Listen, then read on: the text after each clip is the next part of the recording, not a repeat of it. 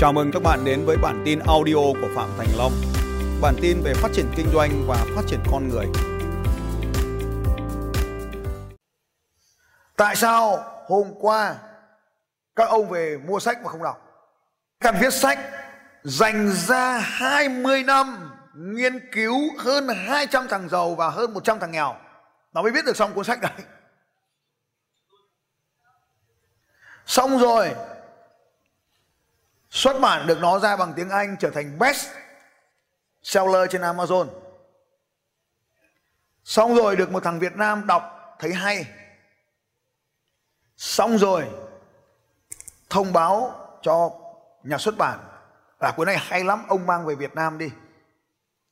Nhà xuất bản phải dành ra một thời gian đi thuê phiên dịch để dịch cuốn sách, xin giấy phép xuất bản, in ấn sách, đưa nó ra lưu triểu, sau đó mang sách đến đây cho các ông.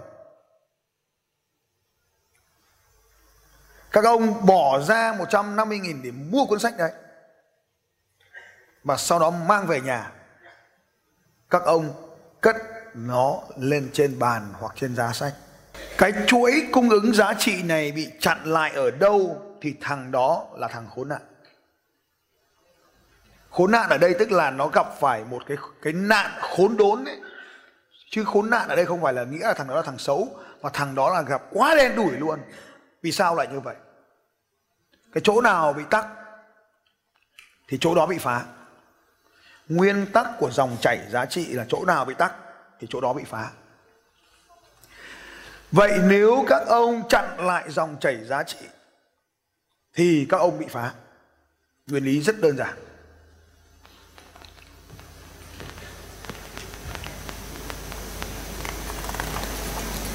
Có một cái đường ống giá trị,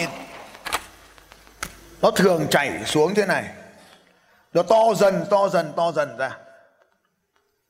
Đầu tiên là ông cô lây ông ấy sẽ đi sưu, ông cô lây ở đây, ông ấy thêm vào đây một cái giá trị, chuỗi giá trị đầu tiên. Ông ấy viết sách, ông ấy nghiên cứu hai trăm cái ông kia, ông viết ra cuốn sách. Sau đó cái ông nhà xuất bản tiếng Anh ấy xuất bản ra cuốn sách, ông ấy lại phải thêm vào đây một ít giá trị nữa. Xong ông nhà xuất bản Việt Nam lại xuất bản thêm cuốn sách, thêm một ít vào đây giá trị nữa. Cuốn sách nó to dần lên. Sau đó đến tôi mang cuốn sách đến cho các ông, công sức của tôi mang đến đây cho các ông. Xong đến các ông, các ông mua cuốn sách là các ông cũng phải bỏ tiền ra rồi, ông mang về nhà rồi, cuốn sách nó giá trị tăng thêm này.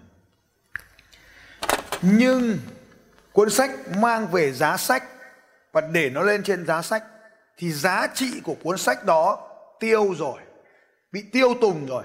Cho nên chỗ này nó bị bóp nghẹt lại thế này. Và cái cuốn sách này khi ở đây nó bị bóp nghẹt lại thì tất cả mọi thứ nổ tung. Và lúc này mình đang phá hoại một chuỗi giá trị trong cuộc đời. Tất nhiên là cuốn sách nó chỉ nhỏ là một phần trong chuỗi cuốn sách này thôi. Sách có thể ra được hai mươi nghìn bản và chúng ta chỉ là một trong số hai mươi nghìn người không đọc cuốn sách này. Để ra được một cuốn sách như thế, rất nhiều người trong thực tiễn đã tham gia vào chuỗi để tạo ra giá trị. Mỗi một người đã thêm vào đó một chút để tạo nên giá trị của cuốn sách cuối cùng bằng bản tiếng Việt này. Người viết sách, họ không bao giờ muốn cuốn sách của mình được viết ra rồi nằm trên giá sách. Bởi vì một cuốn sách hay nếu nằm trên giá sách, nó không có giá trị bằng tờ giấy chùi.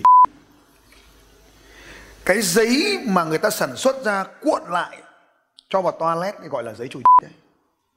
Nó có tác dụng cao hơn cuốn giấy của sách nếu nằm trên giá sách. In sách ra, bây giờ muốn tái chế lại, lại phải tẩy mực, lại phải tẩy màu, rồi mới đưa giấy vào trộn. Và cái quá trình này, ai đó đã làm nghẽn cái mạch giá trị này. Người nào thêm vào giá trị cho chuỗi, người đó trở thành người có giá trị. Người nào làm mất giá trị trong chuỗi người đó trở thành người vô giá trị.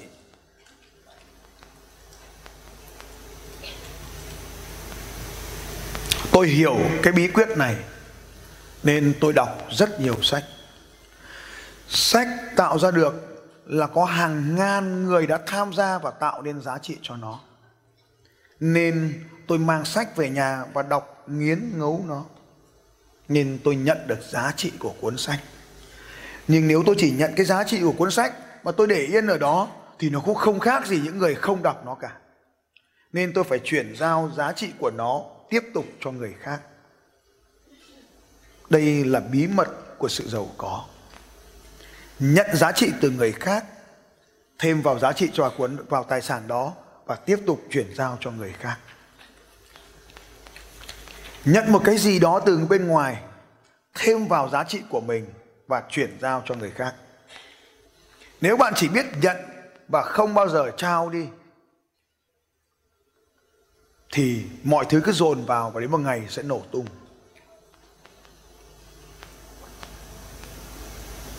Không cần học điều gì, chỉ cần học được việc đọc sách và làm theo sách. Và lúc này rất nhiều sự kháng cự bắt đầu xảy ra trong cuộc đời của những người nghèo. Nghèo ở đây là thất bại về mặt tài chính ấy. Đó là họ sẽ bắt đầu đổ lỗi.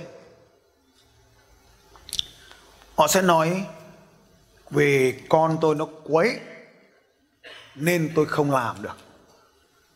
Chồng tôi nó nhớ tôi nên tôi không có thời gian đọc sách. Rồi bạn có thể phàn nàn nói học cả ngày rồi, làm bài tập rồi, bây giờ lại đọc sách. Và lúc đó con quỷ sẽ chiến thắng bạn.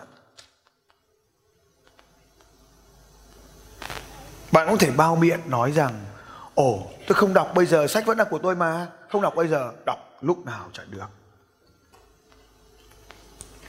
Bạn cũng có thể thờ ơ nói ôi, mua rồi, ông bảo bán thì bán thì tôi mua.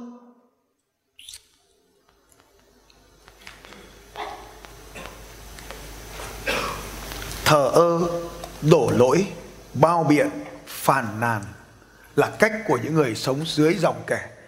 Và chính cái điều này nó làm cho quá trình giá trị bị ngưng trệ lại ở đây.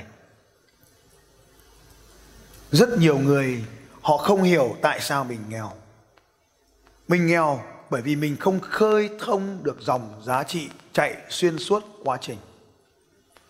Vậy giàu có đó chính là sự mang được giá trị từ nơi này qua nơi khác.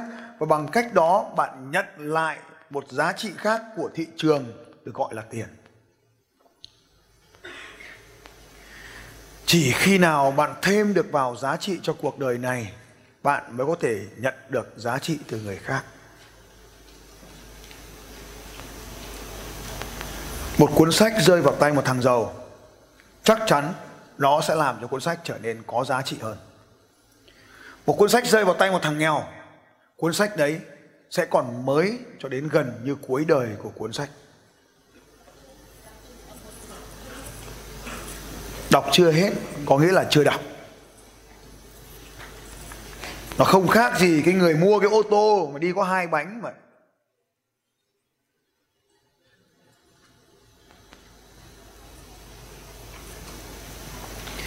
Bởi vì bạn không đọc cuốn sách đó, bạn không tạo cho mình một thói quen mới là thói quen đọc sách. Bạn sẽ tiếp tục tạo ra một thói quen của sự trì hoãn. Thay vì làm ngay thì nay nó tiếp tục duy trì sự trì hoãn. Không phải là cuốn sách mà đó chính là thói quen đã giữ bạn ở nơi mà bạn đang ở. Vậy nên sự thay đổi đều bắt đầu từ những thay đổi nhỏ. Đó là bắt đầu từ hành động nhỏ. Muốn làm được điều gì thì phải làm nó ngay. Và đừng chờ đợi những điều lớn lao, hãy bắt đầu bằng những sự thay đổi nhỏ nhất. Xin chào các bạn và hẹn gặp lại các bạn vào bản tin audio tiếp theo của Phạm Thành Long vào sáu giờ sáng mai.